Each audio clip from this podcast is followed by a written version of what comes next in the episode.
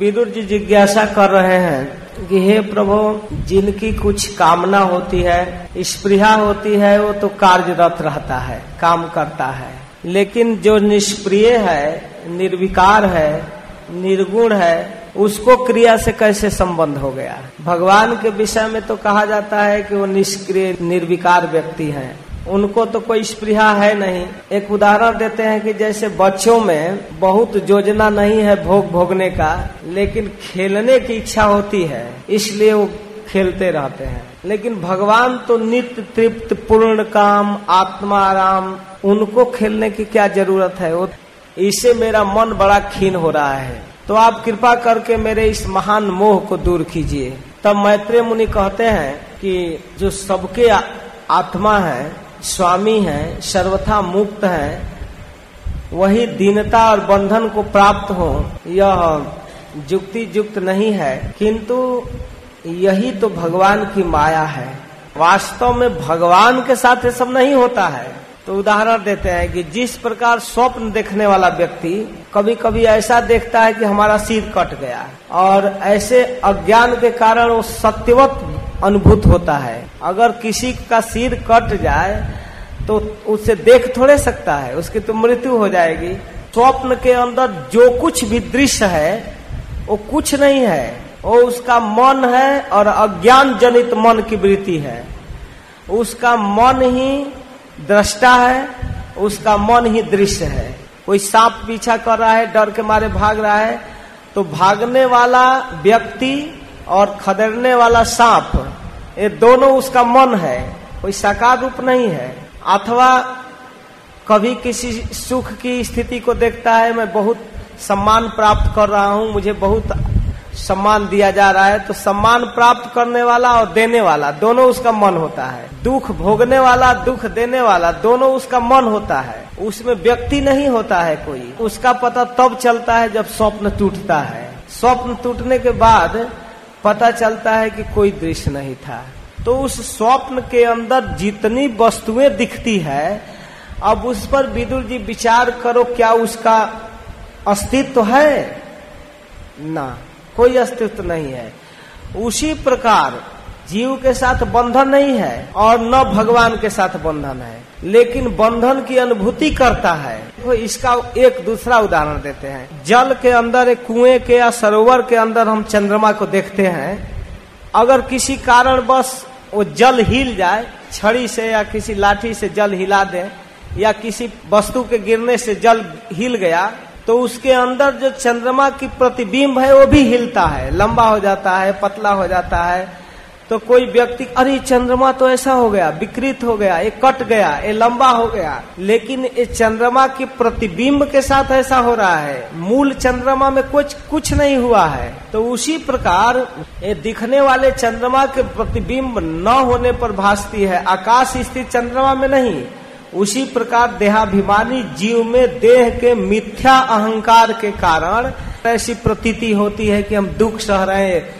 वास्तव में जो कृष्ण तत्व आत्मा है, उसको इस संसारिक दुख टच भी नहीं करता। न हन्यते हन्य माने शरीर। इस शरीर में विकृति होती है। इसमें बुखार आ गया, फोड़ा हो गया, घाव हो गया, जो भी हुआ, वो आत्मा को टच नहीं करता है। लेकिन अज्ञान इतना दृढ़ है कि हम मानते हैं कि हमको हो रहा है। ऐसी बात नहीं है। वो तो एकदम इस प्राकृत झंझट से, प्राकृत बंधन से एकदम परे है। जब व्यक्ति निष्काम भाव से भगवान के आदेश को स्वीकार करता है, पालन करता है तो भगवत कृपा से, भक्ति योग के आचरण में लिप्त होता है तो धीरे धीरे निवृत्त हो जाता है इस अज्ञान से। भगवान कृपा करते हैं और भक्ति होने लगती है। श्रवण कीर्तन, तब अशेष संकलेश समम विधत्ते गुणानुवाद श्रवणम मुरारे कुतः पुनः तरणा रविंद पराग सेवा रतिरात्म लब्धा कृष्ण के गुणों का वर्णन एवं श्रवण अशेष दुख राशि को शांत कर देता है विदुर जी।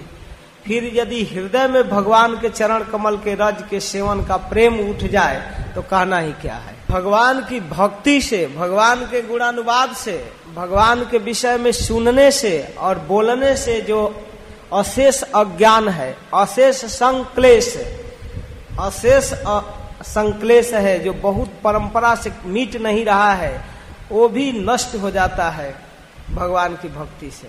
दो प्रकार के लोग सुखी रह सकते हैं, जो अत्यंत मूर्ख है और चाहे एकदम तत्ववेता ज्ञानी है। तो हे भगवान, कृपा करके आप भगवान के दिव्य चरित्रों को, जिनसे आनंद की वृद्धि होती है और जिनको सुनने पर आवागमन का ये बंधन समाप्त होता है आप कृपा करके सुनाइए और हम समझते हैं कि बिना आप जैसे भक्तों की कृपा से संभव नहीं होता है। और ये भगवान की भक्ति, भगवान की कृपा स्वयं नहीं प्राप्त होती है। ये वैष्णवानुगामी है। वैष्णव के कंधे पकड़ कर चलती है वो कृपा। तो इस प्रकार महात्मा लोग भगवत प्राप्ति के साक्षात मार्ग है। और उनके यहाँ सर्वदा भगवान हरि के गुणों का गान होता है। एक और विशेष बात कहते हैं कि हे मैत्री मुनि, कम पुण्य वाले लोग ऐसा सौभाग्य नहीं प्राप्त कर पाते। दुरापा यल्प तपस, सेवा वैकुंठ वर्तमसु, तत्रोपगीयते नित्यम देव देवो जनार्दन। यत्रोपगीयते नित्यम जहाँ भगवान का चरित्र नित्य गाया जाता है, देव देव जनार्दन की चरित्र गाया जाता है, ऐसे वैकुंठ वर्तमसु वैकुंठ के रास्ते में चलने वाले राहगीर वैष्णव लोग कम सेवा से प्राप्त नहीं होते हैं, अल्प तपस्या से प्राप्त नहीं होते हैं। हे प्रभु, हम भगवान के उन पवित्र जस को सुनना चाहते हैं, हम थोड़ा विस्तार से सुनना चाहते हैं। कृपा करके विस्तार से वर्णन कीजिए और वही प्रभु किस प्रकार से ब्रह्मा का रूप धारण करके सृष्टि करते हैं विष्णु रूप में पालन करते हैं और शिव रूप में संहार करते हैं। और फिर विविध स्वभाव वाले लोगों के लिए किस प्रकार के कर्मों का वर्णन है और उन धर्मों का वर्णन, वर्णाश्रम धर्म, ऋषियों के धर्म, वेदों का विभाग, यज्ञ का विस्तार, ज्ञान मार्ग, सांख्य मार्ग, इन सब का वर्णन मैं सुनना चाहता हूँ। और विविध कर्मों के कारण लोगों की विविध गतियों का वर्णन सुनना चाहते हैं। हमारे मन में जिज्ञासा हो रही है कि महद आदि तत्वों का प्रलय कैसे होता है? आप कृपा करके जीव तत्व की व्याख्या, परमेश्वर का स्वरूप की व्याख्या, उपनिषद में प्रतिपादित जो भगवान के विषय में ज्ञान है उसका वर्णन और ज्ञान को देने वाले गुरु का वर्णन, गुरु और शिष्य के संबंध का वर्णन और गुरु शिष्य के पारस्परिक प्रयोजन का वर्णन कीजिए। और हे ब्रह्मन, माया मोह के कारण मेरी विचार दृष्टि नष्ट हो गई है। मैं अज्ञ हूँ। आप मेरे सुहृद हैं। आप हरि कथा कहने में दक्ष है। मैंने जो प्रश्न किया है, उसका विस्तृत उत्तर चाहिए। आप कृपा करके मुझे बताइए। तो इस प्रकार विदुर जी जब प्रश्न किए तो उन प्रश्नों का उत्तर देते हुए मैत्रेय मुनि कहते हैं सनकादिक के जिज्ञासा करने पर ब्रह्मा जी के पुत्रों के जिज्ञासा करने पर भगवान संकर्षण भागवत का उपदेश किए। सनकादिक उसको धारण किए। सनकादिक ने अपने शिष्य संख्यायन मुनि को उपदेश किया। संख्यायन मुनि ने अपने प्रसिद्ध दो शिष्य, पराशर और बृहस्पति जी को ज्ञान दिया। और पराशर जी पुलस्त मुनि के आग्रह करने से यह ज्ञान मुझको दिया मैत्रेय मुनि को। तो मैत्रेय मुनि कहते हैं कि इस प्रकार से ज्ञान प्रारंभ हुआ।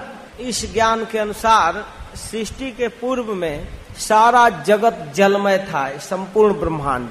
और भगवान उस जल में पौड़े हुए थे, लेटे हुए थे। भगवान सचिदानंद स्वरूप है, सदैव ज्ञानमय है, सदैव चिन्मय है, आनंदमय है। उस सोए हुए अवस्था में भी भगवान के नाभि से कमल निकला और उस पर भगवान ब्रह्मा की उत्पत्ति हुई। जब ब्रह्मा कमल के गद्दी पर उत्पन्न हुए तो अपना आँख फाड़ फाड़ कर देखने लगे कि मेरी उत्पत्ति कहाँ से हुई है। तो सभी दिशाओं के तरफ़ ब्रह्मा ने देखा। आगे, बगल में, पीछे, फिर दूसरे साइड में, इसलिए ब्रह्मा जी के चार मुख हो गया। और फिर उसी गद्दी में बैठे बैठे ब्रह्मा लगे, विचार करने, कैसे करें, क्या करें? सोचने लगे कि इस कमल नाल की कर्णिका में बैठा हुआ मैं कौन हूँ? और मेरा जन्म देने वाला एक कमल क्या है? कहाँ से उत्पन्न हुआ? अवश्य ही कोई उत्स होना चाहिए। ऐसा सोच कर वे कमल नाल को पकड़ करके धीरे धीरे खोजते हुए जल में जाने लगे। बहुत काल तक जल में गए, लेकिन उनको पता नहीं चल रहा था। बहुत काल तक नीचे जाते रहे, लेकिन विफल मनोरथ होकर फिर लौट आए। और लौटने के बाद उस कमल पर बैठ करके अपने चित्त को संकल्पित किए, अब क्या करना चाहिए? दिव्य सौ वर्षों तक ब्रह्मा जी अपने चित्त को समाधित करके रखे, और जब कुछ नहीं पता चल पाया, तब उनको ऊपर से शब्द सुनाई दिया, तप। तो तप करने के लिए ब्रह्मा जी संकल्पित हुए और भगवान के एक अद्भुत स्वरूप का दर्शन किए। सहर शीर्षा भगवान शंकरषण का। सारा अज्ञान, सारा तमोगुण और जगत का जो अंधकार है, सब कुछ भगवान शंकरषण के तेज से नष्ट हो रहा तो इस प्रकार, अब जब इन स्वरूपों का दर्शन किए तो देख रहे थे कि भगवान भक्त वंशा कल्प तरु बड़ा ही स्मित मुस्कान के साथ देख रहे हैं। इस प्रकार विश्व रचना करने वाले ब्रह्मा अपने आप को कुछ समझा नहीं पा रहे थे। तब उन्होंने भगवान के चरणों में स्तुति करना प्रारंभ किया। ब्रह्मा जी कहते हैं कि, हे प्रभु, बहुत प्रयास के बाद अपनी बुद्धि से नहीं, आपकी कृपा से मैं आपको आज कुछ अनुभव कर सका।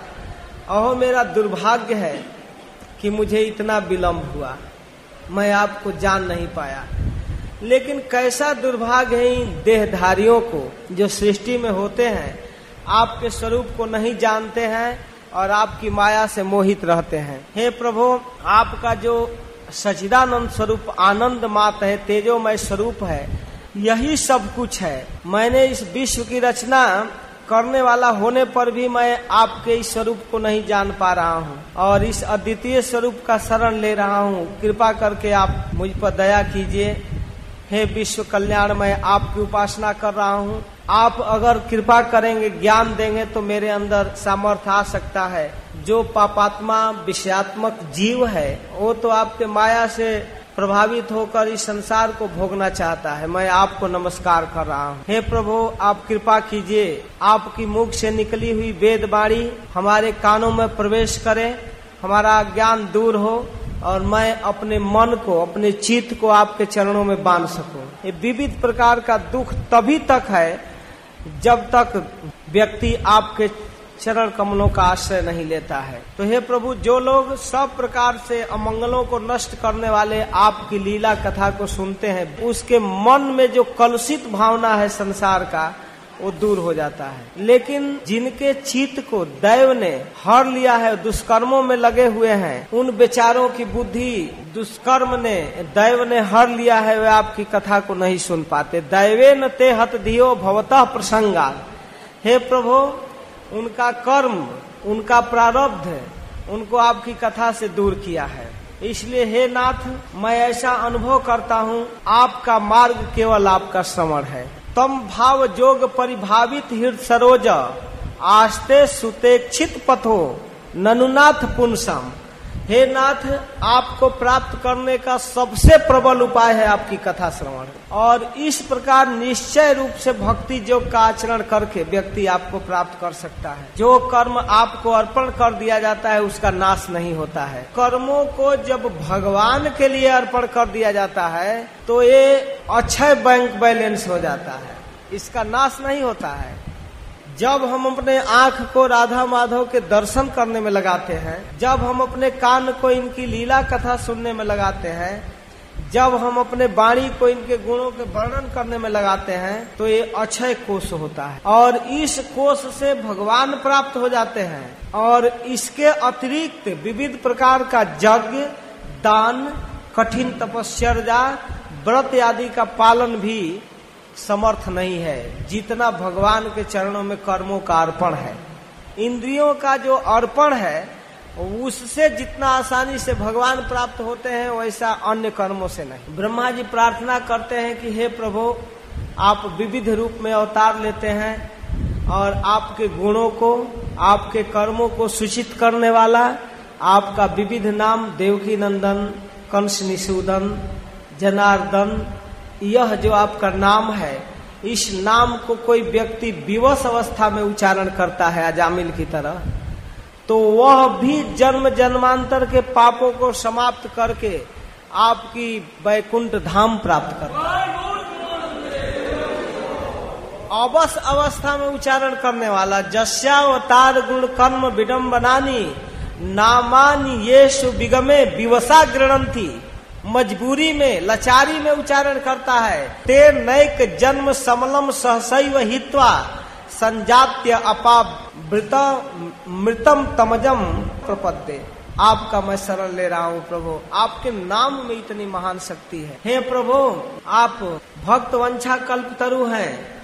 आप इस जगत में समय समय पर अवतार लेते हैं। लोगों को अपनी लीला कथा की वस्तु प्रदान करते हैं। आप अपनी प्रेममयी मुस्कान सहित अपने नेत्र कमल खोलिए से सैया से उठिए विश्व के उद्भव के लिए आप अपने मधुर बाणी से मुझे ज्ञान दीजिए। मुझे प्रबोध कीजिए कैसे सृष्टि किया जाए। तो इसके बाद भगवान मधुसूदन उठे और कहे कि ब्रह्मा एक बार और तप करो, अपने चित्त को और शुद्ध करो। तब मेरा ज्ञान टिक पाएगा। इसके बाद ब्रह्मा जी भगवान की आज्ञा से तपस्या किए, फिर भगवान उनको ज्ञान दिए।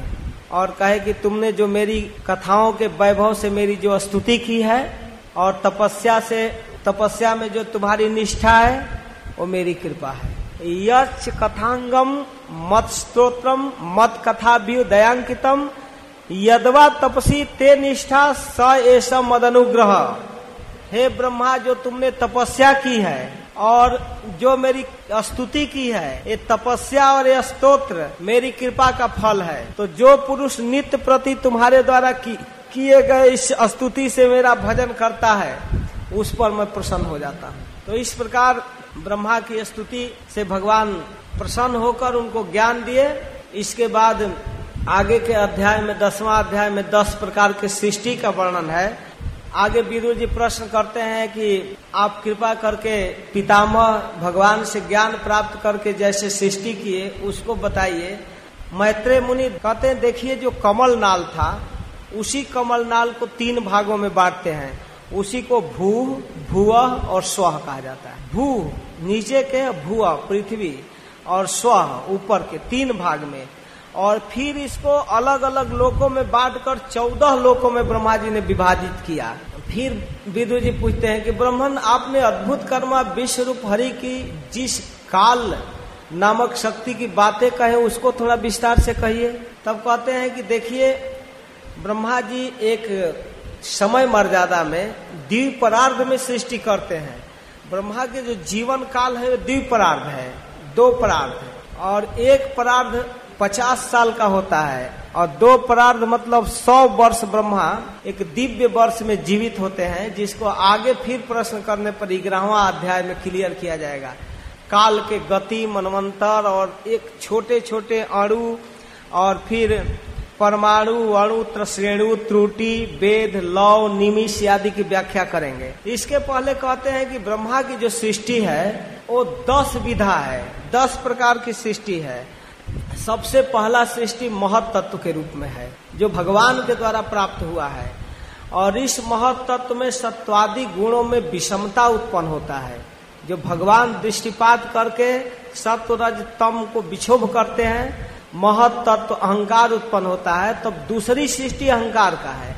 अहंकार से पंचभूत इंद्रिया मन बनता है और इंद्रियों के विषय बनते हैं। तीसरे प्रकार की सृष्टि है भूत सर्ग। जिसमें इन पंच तत्वों को मिलाकर विविध प्रकार का शरीर बनता है और उन शरीर में क्रिया करने की क्षमता दी जाती है। उन क्रियाओं के संपादन के लिए चौथी सृष्टि है इंद्रिया। जैसे हाथ, पैर, आँख, कान, ये सब बनता है। और इन इंद्रियों का ज्ञान दिया जाता है। इससे ज्ञान संपन्न होता है।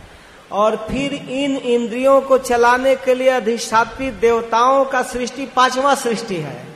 देवता गण होते हैं, जो सात्विक प्रवृत्ति से भर कर सात्विक अहंकार से उत्पन्न होते हैं, तमोगुण और रजोगुण से ऊपर होते हैं। लेकिन इनके अंदर भी रजोगुण होता है, भोगने की प्रवृत्ति। मन से भी अधिक बारीक होते हैं देवता लोग, और इनके इनके द्वारा इन इंद्रियों को कंट्रोल किया जाता है और फिर संसार व्यवहार चलता है। फिर छठवां प्रकार की सृष्टि है, इतना करने के बाद भी अज्ञान का, अविद्या का। जो पाँच प्रकार के होते हैं, तामरिश अंध तामरिश तम मोह और महामोह। अविद्या, ये बुद्धि को आवरण और विक्षेप करती है, जीवों की बुद्धि को। एक जो जीव का स्वरूप है, उसको ढक देती है, और दूसरा उसको दूसरा कार्य में प्रवृत्त कर देती है। इसको आक्षेप और आवरण कहते हैं। तो इस प्रकार अविद्या है। ये छठवा सृष्टि है ब्रह्मा की और सातवां सृष्टि वृक्ष है। वृक्ष में वनस्पति, औषधि, लता त्वक्षार विरुद्ध, द्रुम। इनका संचार जड़ से होता है। जड़ से जीवन लेते हैं। इनमें बिल्कुल ज्ञान शक्ति नहीं होती है और यह केवल भीतर से स्पर्श अनुभव करते हैं। इनके अंदर ज्ञान शक्ति नहीं है, इसको जड़ माना जाता है। और आठवीं सृष्टि है तिरियक जोनी का। तिरियक का मतलब है तिरछा खड़ा होने वाला, पशु। तो पशुओं में 28 प्रकार की सृष्टि है। एक खाना, पीना, सोना, स्त्री प्रसंग, मैथुन आदि जानते हैं पशु। इनमें सूंघने से ज्ञान प्राप्त होता है। जैसे गाय, बकरी, भैंस, सुअर, ऊँट, कुत्ता, गधा, बाघ, खरगोश इत्यादि पशु। और ऐसे ही पक्षी होते हैं। कंक गिद्ध बाज, मोर, ये सब पक्षी होते हैं। ये तिरियक जोनी माने जाते हैं। नौवा सृष्टि है मनुष्य की। मनुष्य में रजोगुण प्रधान होता है। एक कर्म परायण होते हैं। और दुख रूप विषय में सुख मानने की इनकी प्रवृत्ति है। और इसी में फंसे रहते हैं। दसवां सृष्टि है देवताओं का, ऊपर के लोगों का, जिसमें देवता, पीतर, असुर, गंधर्व, यक्ष, राक्षस, सिद्ध चारण आदि होते हैं। ये सत्व प्रधान होते हैं। यद्यपि इनमें रजोगुण है, लेकिन तमोगुण और रजोगुण से ऊपर सत्गुण की वृत्ति देवताओं में होती है। तो इस प्रकार प्राकृत सृष्टियाँ हैं और इसके बाद आगे फिर काल क्रम का वर्णन ग्यारहवा अध्याय में आएगा। काल के विभाग, मनवंतर आदि काल का विभाग, जो फिर अगले सत्र में कहा जाएगा। जय श्री राधे, जय श्री प्रभुपाद। हरे कृष्ण।